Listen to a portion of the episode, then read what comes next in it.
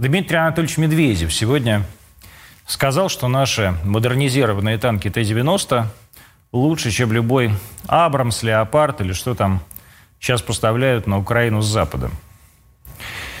Я хочу обратиться ко всем своим товарищам, и к Дмитрию Анатольевичу, и к Денису Валентиновичу Мантурову, и ко всем остальным. Друзья, если наши танки Т-90М лучше, чем вот это все, что сейчас поставляют на так называемую Украину, ну давайте уже поставим эти наши новые танки в нормальном количестве на эти наши собственные территории. Но ребята, правда, иногда задыхаются, и ребята, правда, иногда не понимают, почему воюют старым советским оружием. Ребята иногда, правда, чувствуют себя забытыми, чуть-чуть брошенными, оставленными. Давайте не допускать вот этой оставленности и этой брошенности. Давайте бросим все, что сейчас есть у нас в стране, для того, чтобы наши парни, которые сидят в окопах, брошенными себя не чувствовали. Это программа «Антонимы».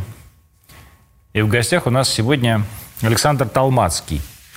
Вот у меня написано «музыкальный продюсер», но Талмацкий отрицает теперь, что он продюсер. Почему ты отрицаешь, что ты продюсер? Ну, послушай, я все-таки продюсер, да, но в последнее время вот, э, все средства массовой информации, артисты превратили продюсерскую э, работу в какую-то... Э, какой-то продюсер стал антиподом таким, да? Кому? Ну, получил какое-то... Слово продюсер получило негативную оценку у артистов, у музыкантов, у окружающей среды. А, поэтому, более того, э, с появлением таких программ, как «Фабрика звезд», как «Голос», э, все начали воспринимать э, слово «продюсер» — это человек, который пишет музыку. А вообще продюсерская история, она как бы делится на, две, на две части. Да. Это музыкальный продюсер и продюсер, человек, который продвигает и продает проект, который организовывает вокруг него деятельность. И поэтому э, в последнее время я себя, наверное, э, пытаюсь называть таким агентом. Ну, как у футболистов есть агенты. Uh-huh. Фактически агент в футболе – это такой же продюсер, да? Ну, поэтому слово «агент», оно звучит сегодня немножко лучше, наверное, чем Ты думаешь? продюсер. Я Конечно, думаю, да. особенно иностранных агентов. Слушай, я думаю, да. Я думаю, да. Ну, то есть, э, как бы я думаю, все это вернется, конечно, со временем. Но пока, наверное, так. Когда был Децл, ты был агентом или продюсером? Ты знаешь, э, я был продюсером, да. Да я и сейчас, собственно говоря, продюсер, но просто, но просто функция в большей степени, наверное, агентская. Более того, я считаю, что 100% продюсерские проекты, они не очень э, качественные. Ну вот Децл был продюсер? Вот... Децл? Да. Ты знаешь, э, во-первых, это случайная история абсолютно. Я как уж много раз, об, этом, много раз много об этом... Раз говорил да. об этом, да. Ну, то есть он никогда... Не, я даже не думал, что он может стать вдруг артистом, и это все абсолютно случайная а Кирилл история. было лет 16 тогда? Нет, да? ну, э, сейчас тебе скажу. 15 где-то, да. 15. 15, да. 15, 14, 15, да, 15 было. Как раз он, мы его забрали из Швейцарии, 15 лет, да. Ты понимаешь, э, ну просто я, у меня дети, и сейчас дети, да, и я считаю, что детей надо всегда в их начинаниях поддерживать, да. Ну, нравится им музыка, значит, поддерживай музыкальную историю. Нравится математика, поддерживай там, занятия математикой. Нравится э, рисование, поддерживай там, художественную историю какую-то у детей. И ему нравились в тот момент альтернативные виды спорта, ролики, скейт, брейк-данс. А, и в большей степени я его как бы отправил э, заниматься брейкдансом, собственно говоря, где он, кстати, с, с Тимати познакомился. Да-да-да. Да. Вот, то есть... Э, и вообще я не думал о том, что он должен что-то там читать, петь. И просто на день рождения ради прикола вот появился трек. Вот, вот так он стал артистом. То есть это, это не продюсерский проект. А трек появился на вечеринке у Децл Дом? Нет, Или нет, нет, послушай, нет. Это реклама, почему-то все говорят вечеринка Ну, у Дацл дома. Ну, Это потому что это был самый популярный трек. не так. Не этот был Нет? трек, нет.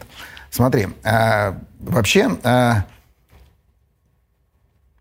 э, начиналось вообще с другого все. Начиналось с дня рождения, и я попросил Ладу Валову какой-то написать какой-то там трек на день рождения. И это был пятница. Сняли какой-то простейший видеоклип, где там и граффити, и все, что только можно было. И отдали его Боре Зосимову. И через какой-то момент... А Борис Зосимов тогда руководил MTV России. да. А я занимался там со своей командой, с Медиастаром, мы занимались э, продвижением Муз-ТВ.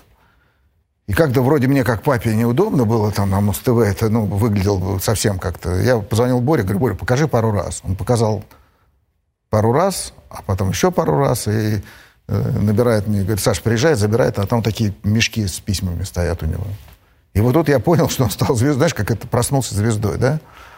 Потом появились слезы. Но перед этим появился самый, вообще, я считаю, такой значимый хит, который э, назывался «Кто ты?». И в основу «Кто ты?» вообще весь нынешний хип-хоп как раз это «Кто ты?». А как ты вообще решил заняться э, продюсированием? Продюсирование... Ты Слушай, же до, до сына начал это делать. Ну, ну во-первых, э, э, в том виде, в котором сегодня э, мы называем слово продюсер, я начал этим заниматься, когда познакомился с Олегом Газмановым, и Олег написал Родиону песню «Люси». Люси. Да. О, Вот. Люси. Значит, э, А ты кем был там? сначала я просто я работал э, в э, студии «Рекорд» у Чернавского, где как раз и, и присутствовал Газманов.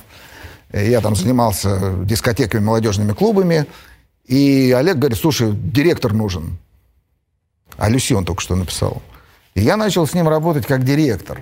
И потихонечку вот это вот директорство пере- переросло э, в некую продюсерскую функцию.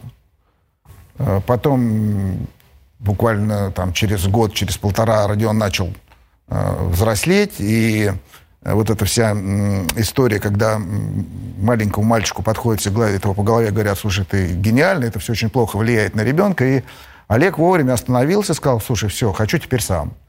И вот здесь я уже начал выполнять полностью такие продюсерские функции. То есть я начи- начал его продвигать Когда м, Кирилл стал звездой, ты почувствовал себя как-то обиженным или наоборот? Да нет, слушай, гордость такая. Да? Ну, конечно. Почему я должен чувствовать себя Ну, обиженным? черт его знает, знаешь, какая-то... Да нет, послушай, ну, Я, я, я, я, не, я не рассчитывал, я не Нет, знал. послушай, вдруг- во-первых, э, я понял, что это здорово. Во-вторых, э, э, в этот момент у целого поколения появился голос. Фактически он стал таким голосом поколения. Конечно. У каждого пок- поколения есть свой голос, да? Там э, машина времени, это вот э, Твое поколение. мое поколение. Мое поколение Цой. это кино. Цой, да. А он стал поколением как раз двухтысячных. А, Вот сегодня его, его слушателям 35-45 лет. То есть это целое поколение. И он стал таким вот голосом поколений. Сегодня, как ни странно, голос поколения такой своеобразный, это Моргенштерн, я считаю. Ты считаешь Моргенштерн? Да, я считаю, что Моргенштерн это голос поколения. Как ни странно. И можно Признанный иностранным агентом здесь надо да, сказать. послушайте, можно по-разному к этому относиться, да. Но вот такой голос поколения. Он же может быть разный, согласись. Ну вот такой. А вот, например, я русский, это не голос поколения? А это уже некая следующая история. Во-первых, смотри, а, «Я русский» — отличный трек. Это такая своего рода агитка. Это такой Газманов современный. Да, это такие Олег, офицеры. да, Олег Газманов же, он тоже э, как бы э, такой же популярный парень, но это не голос поколения. Возможно, будет какой-то другой голос поколения. Кто это будет делать? Чем отличается популярный не парень э, Олег Газманов, да, с песней, там, я не знаю, «Ночная бабочка», ну кто же виноват, да, например? Ну, это... А, ну, да, или, или «Господа офицеры», под Господа которые, эс- под, которые- под господа, которые- да. да, под которые все встают. А от голоса поколения. Понимаешь, э, голос поколения не- нечто другое. Это гиперпопулярность. Это актуальность и гиперпопулярность. А голос поколения это немножко другое. Это когда э, от мала до велика все знают, и э, когда э, человек как бы э, соответствует своему духу времени. Ну, фактически э, на э, треках Кирилла выросло целое поколение молодых людей, которые услышали, что такое хип-хоп, что такое направление, там, что такое рэп. С него они, оно вообще началось? Нет, оно не с него, оно было до этого, но вместе с ним оно Ну, стало, ма- оно стало, оно стало массовым. А, то же самое, допустим, Цой, да, вот это вот рокерство в тот момент стало таким массовым, понимаешь? То есть когда а, некое музыкальное направление приобретает массовость, когда люди хотят копировать, когда они это слушают, когда они... То есть Газманова принимают- не хотели копировать? Нет, он был просто вот... ну, Просто Олег Газманов? Да. Вот сегодня Шаман. шаман такой, да. То есть это какой-то просто популярный Это артист? супер, это супер популярность, да. Она вот такая, да. Но это не голос поколения. И я все равно вот не понимаю, то есть вот что должно, что, что должно произойти с популярным артистом, чтобы он стал голосом по- поколения, например? Но он должен попасть в во- возрастную нишу, он должен попасть... э, то есть э, голос поколения – это человек, который ведет за собой свою возрастную нишу. Мгм, То есть она с ним растет. Да. В тот момент, когда, допустим, Газманов стал популярным, его возрастная ниша уже была там Сильно выше. Сильно выше, да. То есть это все-таки должно быть э, более молодое поколение. То есть это, артист должен за собой поднять вот некую возрастную группу. Как Кирилл Талмацкий э, перестал быть голосом поколения? Как перестал? Ты знаешь, вообще э, это произошло с момента хейта. Тогда не было интернета, тогда было телевидение. И э, на одной из программ MTV э, почему-то начали, там кто-то сказал, э, Децл лох. И он сказал, да, я лох. И вот в этот момент его начали хейтить. Он, это, он как бы подхватил э, собственный хейт, понимаешь? И вот с этого момента э, что-то произошло такое. Ну, он перес- в какой-то момент он утратил свою популярность. Он утратил популярность, думаешь, потому что он сказал, что он лох, или потому что не А, было начался, на- начался, начался ма- массовый хейт. А после того, как мы с ним разошлись, и после того, как он разошелся с э, Гришей Зориным и Асей Колясиной, это э, Гриша Зорин и Ася, Ася работала в Universal, Да, Гриша да, Зорин ее до муж. этого на MTV, между прочим. Да, да, это, да. А Гриша ее муж. То есть я в какой-то момент понял, когда он начал взрослеть, я подумал, что все, слушай, ну, отцы и дети, начинаются какие-то а, м, вот эти все взаимоотношения. Я говорю, слушай, давай, вот Гриша есть. Я их познакомил, мы встретились, я говорю, Гриш, То есть ты сам от него отказался? ну да, да, я сказал, Гриш, вот, слушай, займись, я больше не А могу. тебе не кажется, что вот э, ваш конфликт произошел именно из-за кон- того, что конфликта ты- не было Ну никакого. как не было? Ну, Сейчас я тебе объясню. ну, вот, да, потому что все говорят конфликт. Ну. В тот момент, не, смотри, не было никакого конфликта. А, конфликт э, был другой. И это не конфликт, это некие взаимоотношения семейные. То есть я э, как бы передал его Грише Зорину. А, при, при Грише Зорин... В тот момент я начал заниматься легалайзом. Вот, в частности, «Бог есть». Это как раз был... Гриша Зорин занимался Кириллом, а я занимался легалайзом, да. А, Вот. А конфликт э, э, такой возник на семейной почве. Дело в том, что я влюбился в девушку, ровесницу Кирилла, и Стали ушел, будто- и ушел, да. Ну, я э, там долго решался уйти э, От из, Иры? из семьи, да. Э, ну, это кризис среднего возраста. Мне было 40 лет. И это все у меня там долго тянулось. И э, в какой-то момент э, Анька сказала, все, я больше так не могу, ухожу к маме.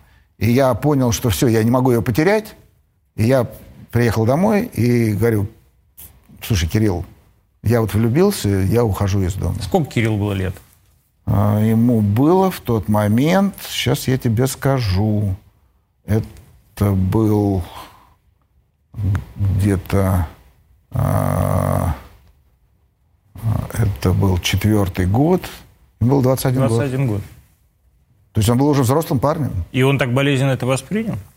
В тот момент нет. Он мне сказал, пап, все понимаю, все хорошо, я понимаю все это. И я собрал такой чемоданчик и уехал на съемную 30-метровую квартиру Кани. И я ушел Ни из семьи, из семьи, да, ушел из семьи. Хотя мы жили там у нас в достаточно серьезных условиях. Вот. И я ушел, просто ни с чем ушел.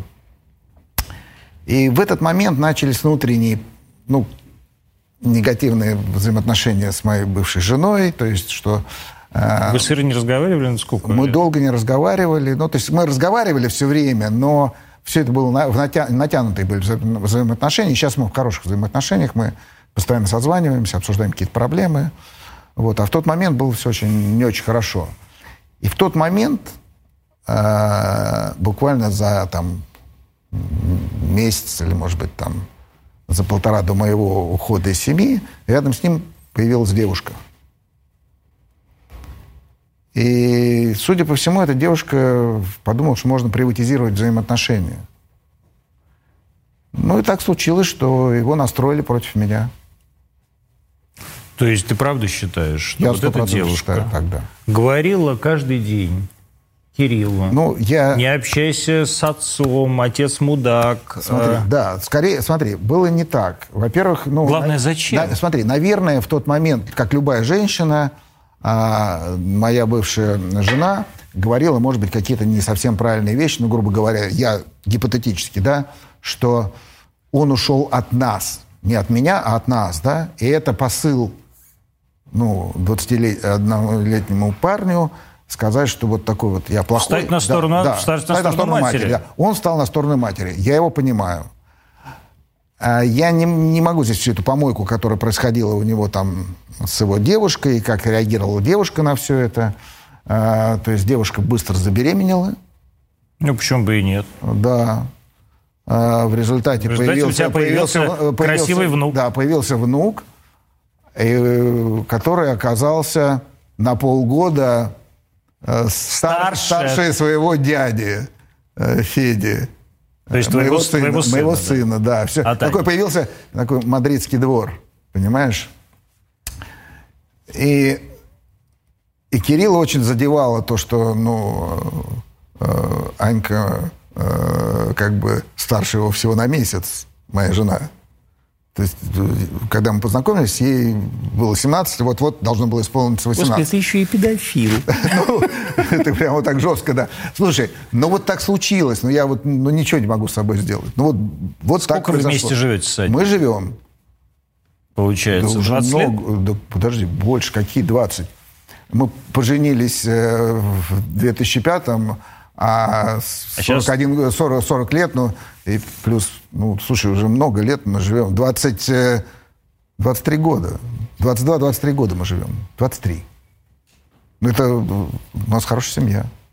У нас двое детей, у нас дочка, сын. Когда Кирилл умер, для тебя это была большая трагедия. Ну, для меня это шок был. Я, я, это я не мог прийти в себя на Ты как об этом узнал? Узнал? Ну, ночью мне позвонила моя бывшая жена и сообщила это. У меня был прям шок. Она как тебе это сказала? Ну, так и сказала. Она сказала, Кирилл умер? Да. А ты что? Ну, не могу тебе это объяснить.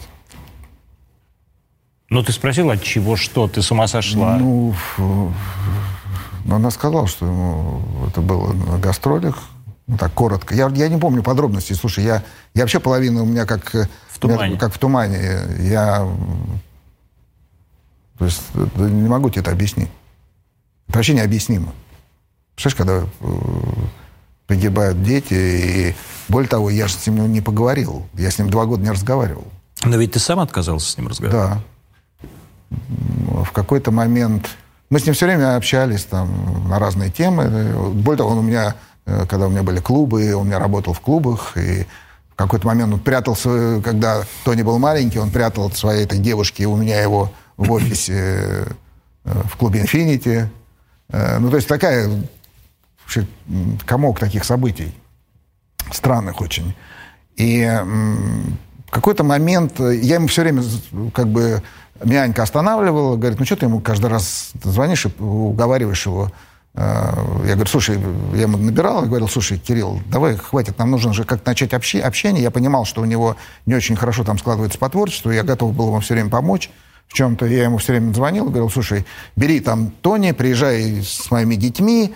И последний раз, когда ему сказал, что бери Тони, приезжай к моим детям, он не очень хорошо э, высказался в адрес моих детей. А что он сказал? Ну, не буду говорить, да. И я э, был немножко в шоке, и я говорю, я им больше звонить не буду.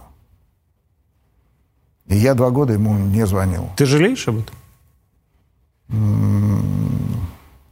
Наверное, теперь да. Наверное, мне надо было позвонить. Может быть, может быть, не произошло то, что произошло. Ты думаешь, ты мог ему помочь? Ему надо было раньше уходить от этой девушки. Ты думаешь, она во всем виновата? Да. Почему? Сто процентов. Почему? А, ну, просто я знаю, что она писала моей бывшей жене. Я знал, что она, какие гадости она писала ему. Я понимал, что она делала. А, первое, что она сделала, оказавшись в доме у Ирины, когда привезли э, его телефон и компьютер, она их забрала и постирала оттуда всю переписку. У меня она есть. А ты я, считаешь... Я ее не буду никому показывать, да, но она я, есть. Бог с ней, с перепиской, там может быть все что угодно. Но ты правда думаешь, что от переписки и от какого-то влияния а, ты понимаешь, жены дело? может а, умереть э, я, тебе, я тебе скажу так. Я, я, я тебе скажу, что да. А, понимаешь, э, все-таки любящая жена, она э, старается как-то следить за, за э, ну, за здоровьем человека, который находится рядом, э, все-таки, э, не знаю, кормить его, поить. Э, я тебе скажу так, что он был лучшим отцом, чем я. Да? Сто процентов, да. Тони, да. Да, он очень любил Тони. Она его все время шантажировала. Тони, и вот эта история, когда он оказался не вписан в свидетельство о рождении, она его шантажировала, сказала, что его больше, говорила ему, что ты его больше никогда не увидишь. То есть она его не вписала как отца? Да. Это, они не были... Нонсенс, нонсенс, да? О ну, чем-то говорит? О чем-то говорит это? Ну да, ну при том, что они вместе жили. Да, о чем... Ну, они периодически... Там были истории, когда они расходились. А, она его сильно шантажировала этим. А, все не очень просто. А, я... Как бы есть какие-то вещи, которые не хочу вываливать там э, во внешнюю среду. Ну, вот такая помойка. И э, Ира мне рассказала, что он там за месяца-полтора до вот этого происшествия жаловался, что он был где-то, по-моему, в Питере на гастролях, приехал, и, возможно, у него был какой-то микроинсульт, потому что он жаловался, что у него отнимается рука, там, нога. И вот был на нервах. Перед э, смертью он ушел от жены, она их выгнала с Тони, и они встречали Новый год у бабушки. А это уже февраль, когда он э, погибает. И, ну, это вот вот слушай, я считаю, что она его убила. Неважно, прямо, косвенно. Но она и только она виновата в его смерти. Ты так считаешь? Сто процентов. Ты не считаешь, что есть в его смерти части твоей вины? В моей? Угу. Ты знаешь, а, а, моя вина состоит в том, что мне не удалось э, наладить с ним полноценное общение. Я же говорю, что, возможно, если бы все-таки мы начали общение, что не произошло того, что произошло с ним. Я думаю, да. Какая-то есть, наверное, доля моей вины в том, что я не, ну, не переступил через себя и не начал с ним общаться. А почему ты не переступил через себя? Ну, я еще раз говорю, что вот, ну, не очень... Вот, да. Вот погоди. Да. Не, не, был, смотри, вот была не это очень... гордость, это злость, это ну, ты понимаешь, послушай, что у тебя уже есть как, другая как, семья и тебе как не, бы наплевать. Нет, не так. Э, понимаешь, когда ты на протяжении там длительного времени делаешь попытки э, общения, и в ответ тебе говорят, слушай, я вот надо вот с Юлей. А Юля это вот эта девушка? Да.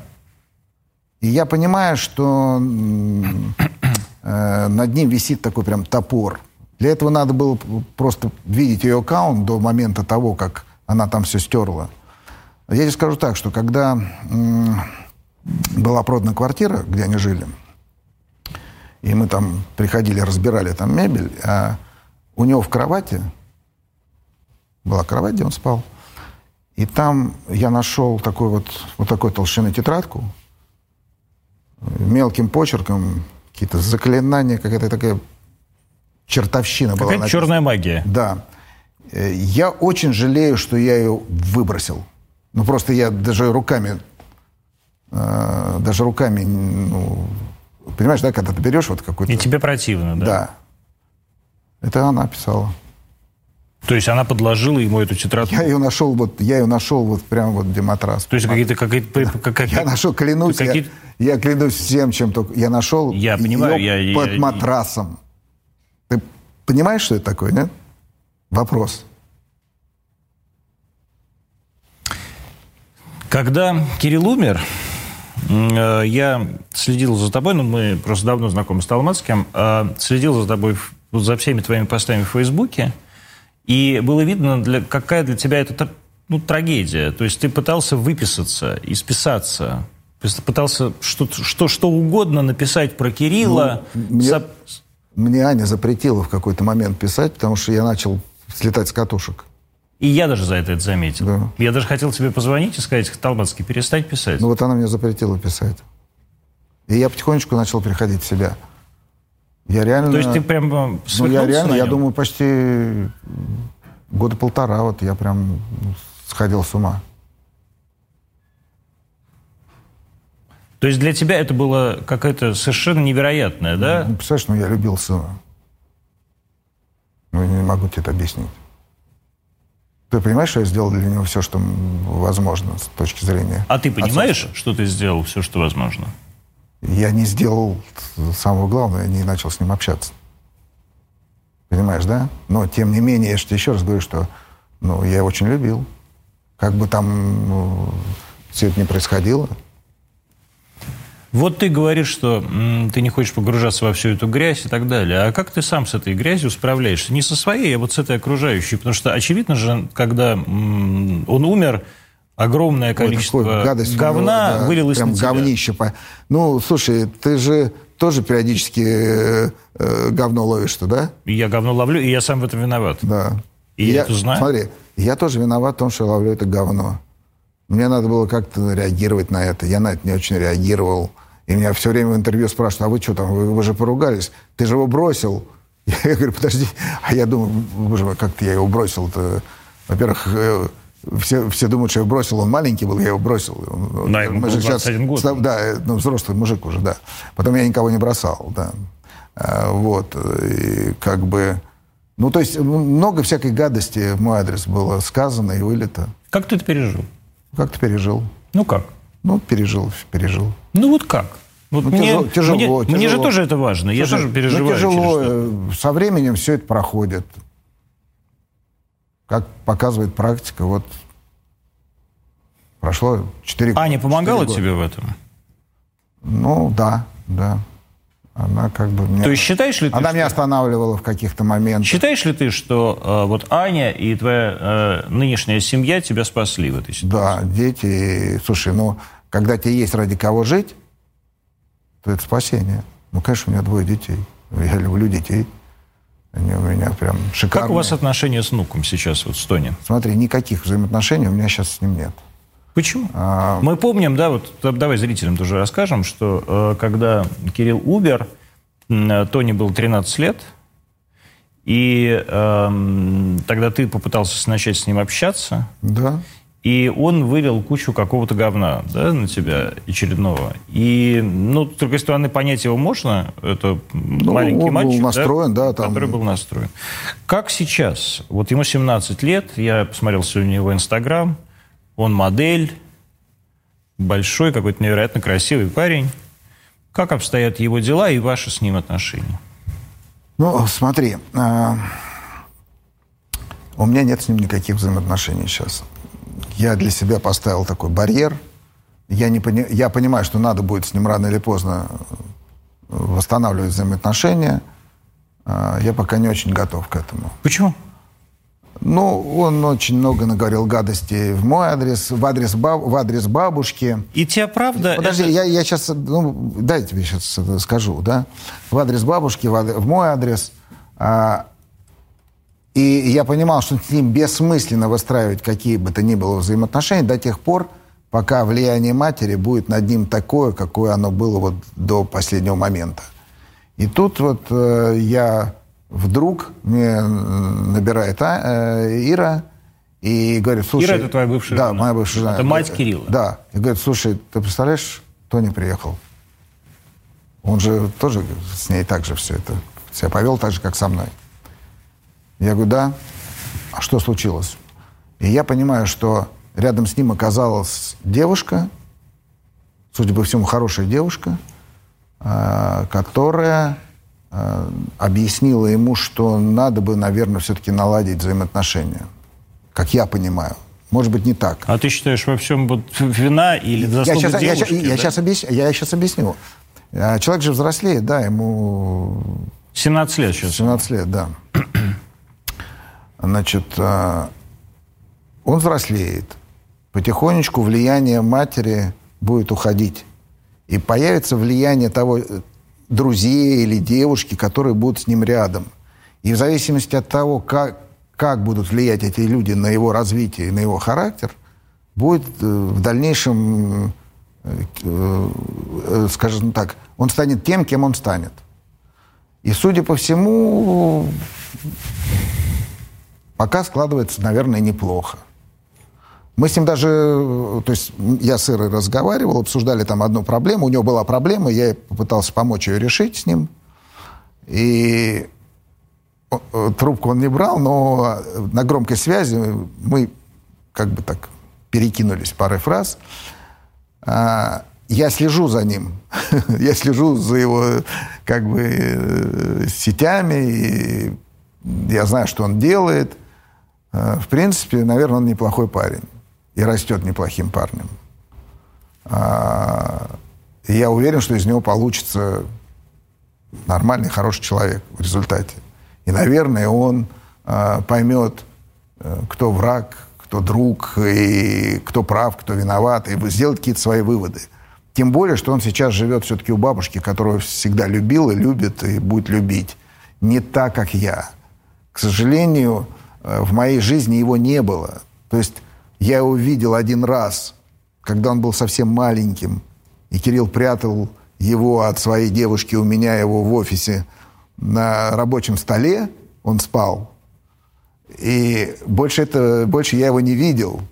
Понимаешь, как, э, то есть, когда мне говорят, а у тебя внук. Ну, внук это когда ты, вот внук, когда вы вместе, когда вы общаетесь, а у меня его в жизни не было. И у меня в этот момент растут дети – вот они мои дети, и мне есть о ком заботиться, в первую очередь. Поэтому у меня такое отношение очень странное ко всему этому.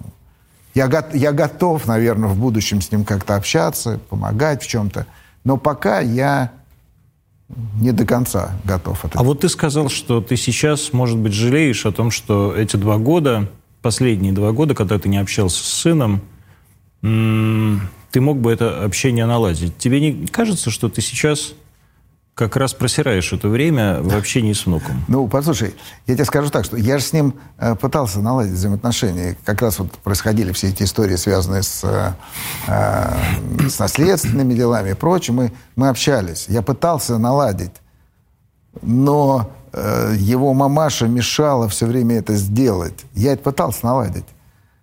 Но ты представляешь, если она не дала э, наладить взаимоотношения мои с сыном, с моим, то вопрос, даст ли она наладить мои взаимоотношения с внуком? Ну, это и к тебе? Вряд ли. Ну, ко мне, э, послушай, я еще раз говорю, что я пока не готов. Я понимаю, что это надо делать, но я пока не готов. Я просто к Антону хочу обратиться. У тебя очень крутой дед, я его знаю давно. И Тебе с ним правда повезло, на самом деле. А, давай мы к музыке перейдем. А, вот ты был продюсером, ты занимался и э, Децелом, и Легалайзом и так далее. Я знаю, что у тебя сейчас есть тоже музыкальные проекты.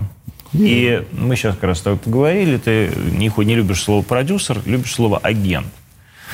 Вот кто тот человек, который может прийти к тебе и сказать, Александр, я хочу быть твоим артистом, я хочу, чтобы ты был моим агентом. Ну, ты знаешь... Э, и может ли возникнуть такая ситуация? Да, может, да. Но мне прям должно очень понравиться. Мне должна понравиться музыка, мне э, должен понравиться человек с точки зрения его там взаимоотношений, адекватности, его работоспособности. Ну, слушай, я не в том возрасте, мне э, я Сколько могу... тебе лет? 60? Мне 62. А, уже. Я могу себе уже позволить выбирать, с кем мне общаться э, и что мне делать. Я могу ничего не делать, а могу что-то делать.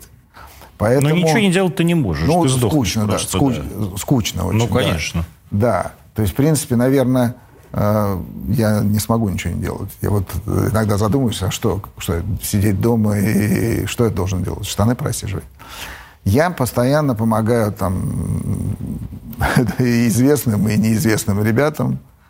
Э, но я стараюсь я в последнее время перестал ходить на всякие интервью. Я вот я пришел. Ну, ну мы с тобой просто да, приятели. Да. Вот. А э, я перестал ходить на эти ток-шоу в масс. Ну, то есть я раньше часто ходил, а потом думаю, а че хожу, время свое трачу. Нет проблем. Там, если какие-то гонорары, ну, наверное, может быть. Да и то не на все темы я готов э, как бы беседовать. То есть у меня есть темы, на которые я готов разговаривать, а есть темы, на которые мне неинтересно. А вот. Э, с артистами мне должно очень нравиться то, что они делают. А, это должна быть либо крутая команда, либо должен автор-исполнитель быть, который мне нравится, э, текст, музыка. Ну, то я немножко по-другому... Что ты сделаешь для такого артиста, который тебе понравится? Да все. Ну, что все? Я готов с утра до вечера с ними бегать, э, уговаривать кого-то, договариваться. Ну, то есть... То есть какой это, пакет это... услуг предлагает агент? Я вот к чему. Э, скажем так, тотальное обслуживание артиста, э, продвижение его мыслей во внешний мир. То есть задача продюсера добиться популярности того, кого ты продюсируешь. Да? Задача агента продвинуть того или иного персонажа, чтобы он достиг максимальных высот в своем творчестве и в получении финансовых плюсов. И ты это можешь сделать? Да. Вот, но я точно знаю, что ты соседствуешь э, с Оскаром Кучерой. Ну, и, мы дружим. И вы дружите с Оскаром Кучерой. А Оскар Кучер прекрасно. Ну, собственно, вы дружите наверняка еще со времен МТВ, когда Оскар работал на МТВ. Он не на МТВ. На Муз-ТВ. На Муз-ТВ, на Муз-ТВ да. да. Извини. А, вот что ты делаешь для Оскара? Ну, смотри, а, э, что я делаю для Оскара... Слушай, во-первых, э, начнем с того, что мы, мало того, что мы дружим, мы соседи. У нас дружат дети очень близко. Ну, прям вот, ну вот прям, либо они у меня дома, либо они у него дома. То есть мы очень близко дружим сейчас. Мы вместе ходим заниматься спортом. Мы выпиваем, мы ходим в какие-то кафешечки, какие-то, посещаем какие-то мероприятия. А, и вот он в моменты застолья пел очень хорошие песни. Хорошо поет? Он хорошо поет и пишет классные песни. И мне это нравилось. Я говорю, слушай, ну давай все-таки ты, помимо того, что ты э, актер, э, давай все-таки становись уже певцом. Он уже пытался как-то там, э, там много лет назад стать певцом. И вот сейчас мы как раз занимаемся тем, что мы готовим материал. Для диска? Ну, будет, да. Ну, это не сейчас слова диска нет. Ну, но, я понимаю, я, да, да. Ну, не скажешь для, релиза, для флешки. Для, для, для релиза, да.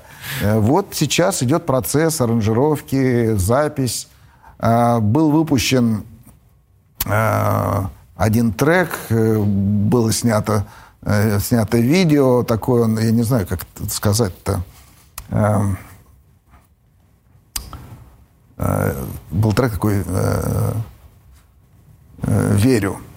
Ты, наверное, видел видео. Видел, да. Да, два раза его монтировали из документальных кадров. Один раз э, монтировали ребята из Донецка, брат с сестрой. Известные достаточно ребята, у них они ведут телеграм-каналы. А второй а, с помощью, ну, благодаря телеканалу «Звезда» они нам давали материалы. Был, был сделано два видео. А, вот. Потом была у нас пауза. И вот сейчас мы как раз готовим новый материал. Я ты думал, видел я интервью? Думаю, я думаю, людям это Ты видел интервью Оскара у Дудя? Э, видел, да. Ну, слушай... Что все... ты про это повод думаешь? Смотри, а, я думаю так. Он говорил, Оскар, достаточно откровенно. Я понимаю, что происходило. Я ему... А что происходило? Перед тем, что, перед я тем... вот не понимаю ничего, смотри, я перед, поэтому перед. Тем, перед тем, что он туда поехал, мы долго это обсуждали. Я говорил, слушай, наверное, может быть, не стоит, надо аккуратно с Дудем. А он же уехал куда-то специально за границу, Ну, да, да? он, да, ездил, да, на это интервью. И а когда он приехал, он понял, он, я говорю, ну как? Он молчал долгое время. Я говорю, что там? И когда это увидел, он сам его не стал смотреть. Когда это увидел, я понял, что Дудь э, воспользовался неким моментом. Ты помнишь, как оно называлось, да? Нет. Оно называлось э, «Человек, который...» То есть не было там э, интервью с Оскаром Кучерой, а человек, который поддерживает СВО. СВО, да, ну, образно говоря, да? То есть безымянный Безымянный, да, да, да. То есть он его просто подставил. Он просто попытался его ну, превратить в такую в, в серую массу. Я скажу так, что э, Оскар говорил, в общем-то, все правильно там. Но Дудь опытный парень. Повел себя как негодяй. Ну, что я могу сказать? А ты считаешь, повел себя как негодяй или просто повел себя как ангажированный журналист? Ну, это одно и то же для меня. В данной ситуации он негодяй, ангажированный журналист. Сто процентов работающий на определенные структуры. То есть ты правда считаешь, что я уверен, на какие-то я, не про, я не просто я не просто считаю, я понимаю, что, наверное, да. А на какие? Ну, кто-то, наверное, где-то кому-то платит. Я... Что, ЦРУ? Слушай, ну, может быть, даже и так. Почему бы нет? Ну, ты веришь, что он не ангажирован? Я... Нет, подожди, я сам сказал ангажированный, но когда я говорю ангажированный, я тоже ангажированный в некотором смысле. Ну, Просто слушай, я ангажированный как бы своей, смотри, стра... ты, своей ты, страной. Смотри, ты находишься с другой стороны баррикады. Конечно. А он так случилось. Он взял так, перешагнул и оказался... Я считаю вообще... Слушай, вот хочешь прям вот ну, да. прямым текстом? Ну. Но он враг. Сегодня он враг. Вот так. В какой-то момент, то есть человек становится врагом своей страны. То есть неважно, что происходит, э, в любом случае ты можешь считать, что страна не права или кто-то не прав, но в, в такие моменты ты должен вставать с, с другой стороны баррикады, вот, э, со стороны своей страны. Вот и все. С другой стороны, он этнический украинец. И мало ли, какая, Послушай, ну, что для него ну, его значит, страна. Ну, жил здесь, зарабатывал здесь. Послушай, ну, сейчас произошли такие странные вещи. Оскар переживал по поводу этого интервью? Сначала да. Почему? Он же все правильно сказал. Ну, понимаешь, э, как бы э, сказал все правильно, но не до конца, наверное, сказал так, как хотел сказать. А как хотел? А как хотел, вот он Недавно был Недавно, в программе да, да, на да, Арти. Да, на Арти была программа, и там он сказал, как хотел. Я знаю, что Оскар не очень меня любит, но если вдруг э, так случится, Оскар, и вы вдруг решите, э, решите сказать что-то мне, я всегда жду вас в эфире и буду, буду счастлив, буквально счастлив с вами поговорить. А как тебе кажется, мы проигрываем информационную войну сейчас? Информационно проигрываем. Да. Почему? А, ты понимаешь, в чем дело? Потому что против нас борется некий механизм, который владеет интернетом. Ну, по большому счету. Конечно. Этот механизм владеет международными социальными сетями. Этот механизм владеет интернетом. Этот механизм владеет всей западной прессой. Ну, безусловно, мы проигрываем но, мы... я, но я все равно уверен, что мы эту войну-то выиграем. Вот в чем дело. Нелегко в сражении, да? Ой, точнее, Легко сражаясь, э, как-то, нелегко в бою. Э, как наполеонский? Фу, э, Суворов, Суворов, да? Легко, лег, как, легко в бою, я помню, да. Ну, короче, да. да. Ну, в общем, короче, короче, да. короче, победим мы, да. А, но тем не менее, вот смотри, мы с тобой... Э,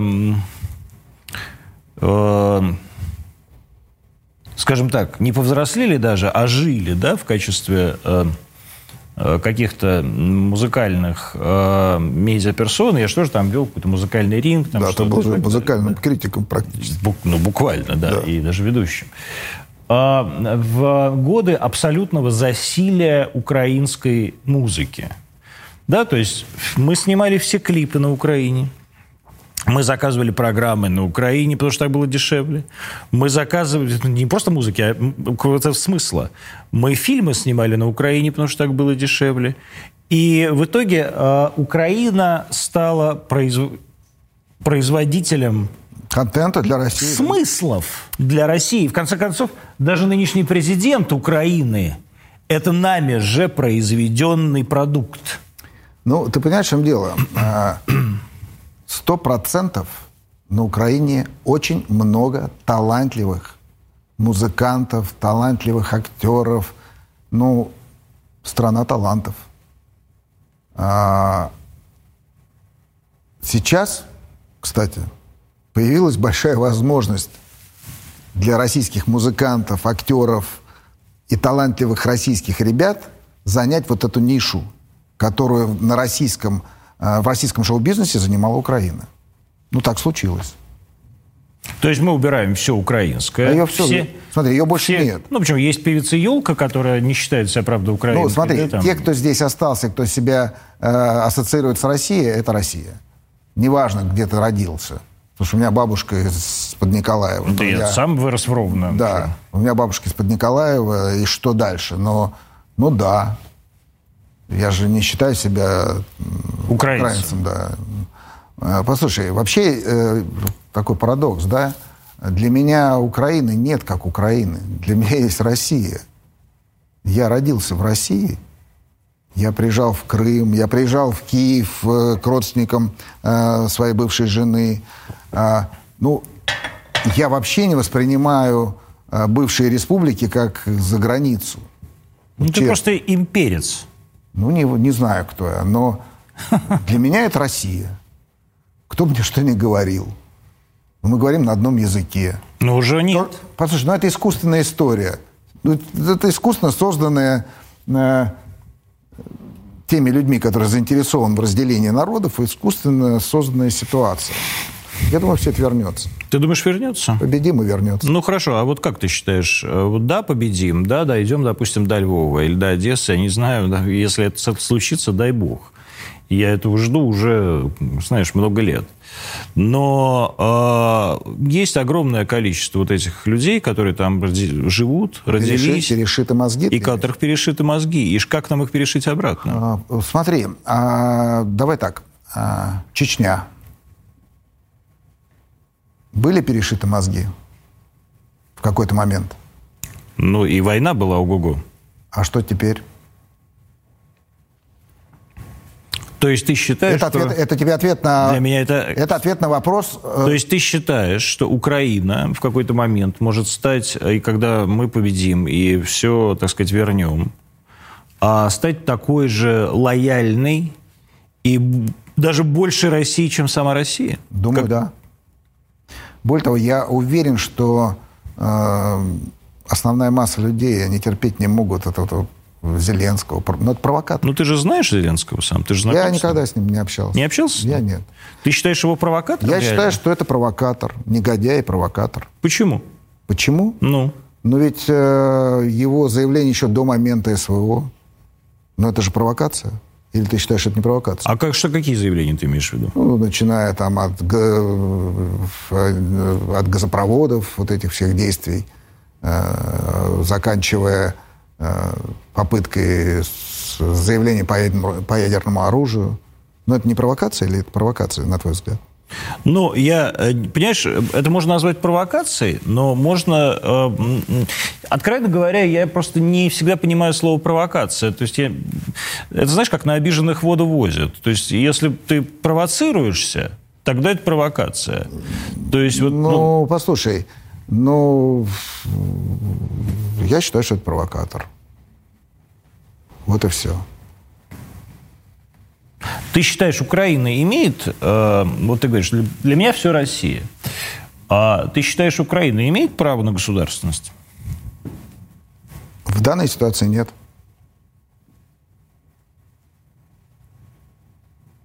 Так случилось. Теперь нет. То есть теперь мы должны дойти до конца и э, сделать это западным административным округом. Россия, да. Я считаю, да. А, у тебя же много друзей на Украине, и в том числе много. и музыкантов. Много. А, вы наверняка с ними уже не общаетесь. Ты знаешь, я а, не хочу их ставить в неудобное положение. То есть общаетесь? Ну, бывает, да. А, ты знаешь, э, я там даже близко дружу с некоторыми из них.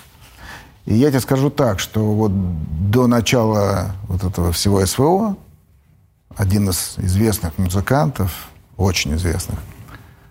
Украинских? Украинских. Пел на русском языке, ему запрещали петь. И на него все время наезжали из-за того, что он поет на русском языке. И он говорил, что Зеленский мерзавец, негодяй, и как только Боюсь, мы... что я знаю этого музыканта. Но, и как только мы напали на Украину, я ему звоню, что, что происходит? Он мне, он мне присылает э, видео, где он э, в подвале своего дома с собачкой э, между шкафами э, на полу с женой прячется от каких-то... Якобы, якобы, я, якобы Да, я, якобы стрел, ну, попаданий каких-то. И и показывают вот этот дом, показывали там какая-то высотная башня, куда что-то попало. И он мне говорит такую фразу. Я был очень удивлен. Но теперь он наш главнокомандующий. Про Зеленского. Да. И вот в этот момент э, я понял, что, наверное, мы сделали что-то не так, неправильно. Наверное, надо было сделать все то же самое, но как-то по-другому. А как? Не знаю как. Чтобы, чтобы э, вот мы там сделали, скажем, Ваня Дорн ск... написал нет, тебе Скорее вот всего, это? мы сделали ставку там не на тех людей, на которых надо было бы поставить. Такое, знаешь, как э, произошло какое-то предательство. Скорее всего. Скорее всего, те, на кого наше государство ставило ставку там, на территориях в тот момент, сделали... Не на тех. А ты думаешь, финт. мы а вот скажи, пожалуйста, вот э, просто как умный человек, э, а ты считаешь, были какие-то люди, на которых можно было сделать ставку, и это были бы, было бы, была бы правильная ставка на Украине? Возможно, возможно. То есть Возможно. ты думаешь, что вот То есть, можно я... было найти на Украине людей, Послушай, ну которые но... бы, подожди, которые а, вдруг отказались от всего вот этого заукраинства, и отвернулись от этого э, э, шляха до Европы. Э, и вдруг сказали, нет, нет, мы хотим в Евразес. Или куда ты там? Ну, послушай, во-первых, э, давай вернемся чуть назад, да? Э, вот приходит Зеленский, да? Он же пришел со словами, что он прекратит войну. И 75% украинцев да, проголосовали ты, ты, именно ты помнишь за это. это, да? Ну, конечно. А, вот. А вопрос. А что мешало все-таки провести переговоры с двумя вот этими По не, непризнанными там республиками и все-таки договориться? И не было бы ничего того, что сегодня произошло. Или все-таки произошло, ты считаешь? Я не знаю, я тебя Я думаю, что не было бы ничего. Ты думаешь, нет? Думаю, нет. Ты думаешь, мы бы отказались от плана э, воссоединения русских земель? Ну, остался бы Крым, наверное. Если было бы другое отношение к России со стороны Киева, ничего бы этого не произошло. А ты считаешь, что вот э, для нас было бы правильно э, договариваться, да бог знает с кем. Хорошо, вот там появилось бы, появился бы не Янукович, Медведь, не Медведчук, а вот бог знает какой-нибудь там Иванчук. Ну, если бы он стал союзником... И стал бы союзником. И ты считаешь, вот правильно э, было бы все равно оставлять вот эту Украину как Украину? Ну, послушай, вот смотри, есть же Белоруссия, да? Мы же не нападаем на Белоруссию, не завоевываем Белоруссию. Ну, у меня по этому хотя, поводу огромные сомнения. Послушай, ну хотя Беларусь это такая же Россия, вот, допустим, в ну, моей голове. для меня это просто да, Россия. Да, в моей голове, да. Но никому же не приходит в голову это делать. И я думаю, что если бы появился некий э, человек, который повел бы по правильному пути э, Украину, тоже ничего бы не произошло. Не обязательно ей, э, ведь не обязательно было бы Украине бежать в Европу. Можно было спокойно ездить так же, вот, без виз. И... Ну, может, она хотела в Европу-то? Ну, Ты вот хочешь в Европу?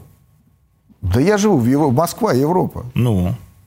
Но это же Просто не... в этом-то и проблема, что Москва-то Европа. Более того, Москва а... больше Европы, наверное, чем, чем Европа. Европа. Конечно, я все время про это говорю. А Киев никогда не был Европой. Это всегда был такой захолустье Послушай, русское. Киев да мне так нравился Киев. Да ужасный же Охрененный город. город. Ой, да такой ладно, ну, уродливый город. Вот с этими Послушай, ужасными настройками. Такие, такие широкие улицы. Ну, это на Сталин... Люди. Да там отличные люди, Ой. отличный город. Ну, прекрати. Мы с удовольствием ездили в Одессу, проводили там весело время. Э, мне очень нравился Киев. Ну, прям шикарный. Европе... Киев – европейский город. Ну, он реально европейский ну, я город. так не считаю. Я считаю, что это Ну, почему? Просто... Ну, то есть я считаю, что он настолько Ну, чем европей... он хуже, чем Мадрид? Нет, он, конечно, хуже, чем Мадрид, потому что Мадрид красивый город, а Киев уродливый город, потому что. Ну, Киев э, город, построенный весь э, в нынешней своей итерации а после уже распада Советского Союза, и вот эти все надстройки, там же эти хохлы Но... Ну, все время надстраивают по 50 этажей над своими Послушай, домами. Это все жутко раз, разрушенное какая-то... Вот мы, мы, мы, живем, мы живем в Москве, да? Вот была старая Москва. Да. А сейчас она новая, современная. Прекрасная Москва. Вот сейчас, просто, при... просто сейчас вернется Киев. Убойная. Сейчас просто вернется Киев в Россию. Вот у вас такой будет город, киевляне. Кияны. У вас вот такой будет город, э, будет у вас хороший мэр, как Собянин. Послушай, более того, ты знаешь, э, э, ведь э, я думаю, что вот эта вот компания Зеленский и компания хреново закончат. А как ты думаешь, что они закончат? Я думаю, их сотрут порошок либо свои, либо либо американцы что-то сделают. Я думаю, нам даже пальцем трогать никого там не Ты надо. Ты думаешь, что это все сами они сделают? Я да? думаю, да. Я думаю, да. Вот как тебе кажется, у нас э, время заканчивается уже, э, как тебе кажется, когда, я вот прямо говорю не когда, говорю когда, а не если, когда Россия победит? 26 год не будет войны. Я, я, я, я, я понимаю, что ты похож. Вот да, сейчас, может, возьмите, пожалуйста, Алматского анфас. А я понимаю, что ты выглядишь как Павел Глоба сейчас уже, но все-таки ты пока еще не Павел Глоба. А я даже тебе скажу, почему я так думаю. А почему ты так да, думаешь? Не, то, не просто думаю. Знаешь, а, я, э, вот с тобой беседовали до этого, да? У меня э, жена очень серьезно занимается нумерологией. Ну, ты же аферистка, конечно. Послушай. Аня, не... хватит. Смотри, послушай, пожалуйста. И я в это не верил вообще никак. До тех пор, пока не столкнулся с тем, что я понимаю, что вот эти расчеты нумерологические, э, и я понимаю, люди, которым она это делает, говорят, слушай, откуда ты вот это знаешь про нас, от, откуда вот это. Я понимаю, что это очень совпадает с, с реальностью. И вот э, есть не, несколько прогнозов нумерологических, которые говорят о том, что в 26 году войны не будет. Что, бу- что будет до этого, мы не знаем. Может, быть, три года. может быть, будет ядерный взрыв. Не знаем. Да, Но в 26-м не будет. Будет мир. А, Вопрос более того, том, более того а, Зеленского в нумерологических прогнозах нет уже в следующем году как ни странно. То есть все, исчезает... Э, ну, я как, так и заговорил, я какие... заговорил, ты говоришь сейчас про глупо, я заговорил вот такими... Ты понимаешь, в чем дело? И я в это почему-то, я сам удивлен, я очень приземленный человек, я в это почему-то верю. Я почему-то в это верю. Я верю в том, что у нас в России будет все хорошо. Вот тебе сегодня звонит Путин и говорит, э, Саш, а давай ты поможешь э, чем-то э, республикам э, Донбасса и новым территориям. Чем бы ты мог помочь? Ну, только тем, что я умею делать. Вот чем? Ну, вот давай придумаем. Вот, Сань, ты, ты Со... классный продюсер. Работай с молодежью, с молодежью, создание э, творческих единиц молодежных. Это что значит? Я всю жизнь работаю с молодежью. Ну, Воспи... вот что, Воспитание что... молодежи. Ну, что, ты воспитателем, что ли, пойдешь? Я просто не Нет, понял. подожди, ну твор, творческая работа с молодежью. Творческая работа. Ну, это что значит? Создание музыкальных коллективов, э, э, фестивалей, ну, я не знаю, но все, что, все, что связано, э, мы называем это шоу-бизнес, но это Ну, как, Можно я не сделать, знаю, как ты сказал. Вот как но... продюсеру. Можно сделать сейчас супер крутую э, модную музыку Донбасса. Да. Так она там потихонечку появляется. Что для этого? Вот, ну, она потихонечку появляется. Вот что надо... Для этого надо закончить войну для начала. И вернуть вот этих молодых ребят с линии фронта, чтобы они там не умирали, не погибали. Дать им оружие современное. Не бояться ликвидировать тех, кого надо ликвидировать. Ты сколько, сколько у тебя сыну лет? Сыну 17. 17. А ты не боишься, что он окажется на войне? Боюсь. Боюсь. Ты станешь его отмазывать? Я надеюсь, что э, к тому моменту, ему, как ему будет 18, уже не будет необходимости. А если будет? Ты знаешь, э, не могу сказать. Наверное, э, я попытаюсь ему объяснить, что ему надо учиться, и чтобы он сам добился того, чтобы его в первых рядах туда не отправили. Причем у меня умный парень. Он учится в физико-математической школе, он не музыкант. То есть все-таки ты не хочешь, чтобы у тебя сын воевал за Россию? Послушай, если надо будет, да я сам пойду. Ну, сам-то понятно, ты дед. Ну и что? Ну, вот в том-то и дело. Ты, тебе тоже э, все равно. Послушай, ну, каждый воюет на своем фронте, да? Делает то для России, что он может делать. Но, тем не менее, я, я еще раз говорю, что если уже оно это произойдет, то оно, в общем, так и произойдет. Я просто не хочу, чтобы эта война продолжалась. Я хочу, чтобы она как-то все-таки закончилась. Я же не говорю о том, что мы должны воевать и прям вот бесконечно воевать. Потому что когда говорят, что у нас вот какое-то там супероружие, мы же это все читаем, да, у нас супероружие, да, у нас там супертанки, суперпушки. А вдруг я читаю, что вот едет колонна э, из там сотни каких-то танков и бронетранспортеров натовских, которые передали Украине, и мы видим, как она едет. А почему она едет? И вот почему? И... А почему она едет еще? Вот вопрос. Почему центры принятия решений стоят? Почему мосты стоят? Почему тоннели стоят, через которые проходят эти поезда? Вот какие у меня вопросы. У тебя, наверное, такие же. У меня абсолютно такие же вопросы. Я уверен, что у каждого русского человека такие же вопросы. Это был Александр Толмацкий сегодня в «Антонимах». Прямой эфир был а, сегодня четверг, да? Значит, увидимся мы с вами во вторник, следующий. Всего хорошего, друзья.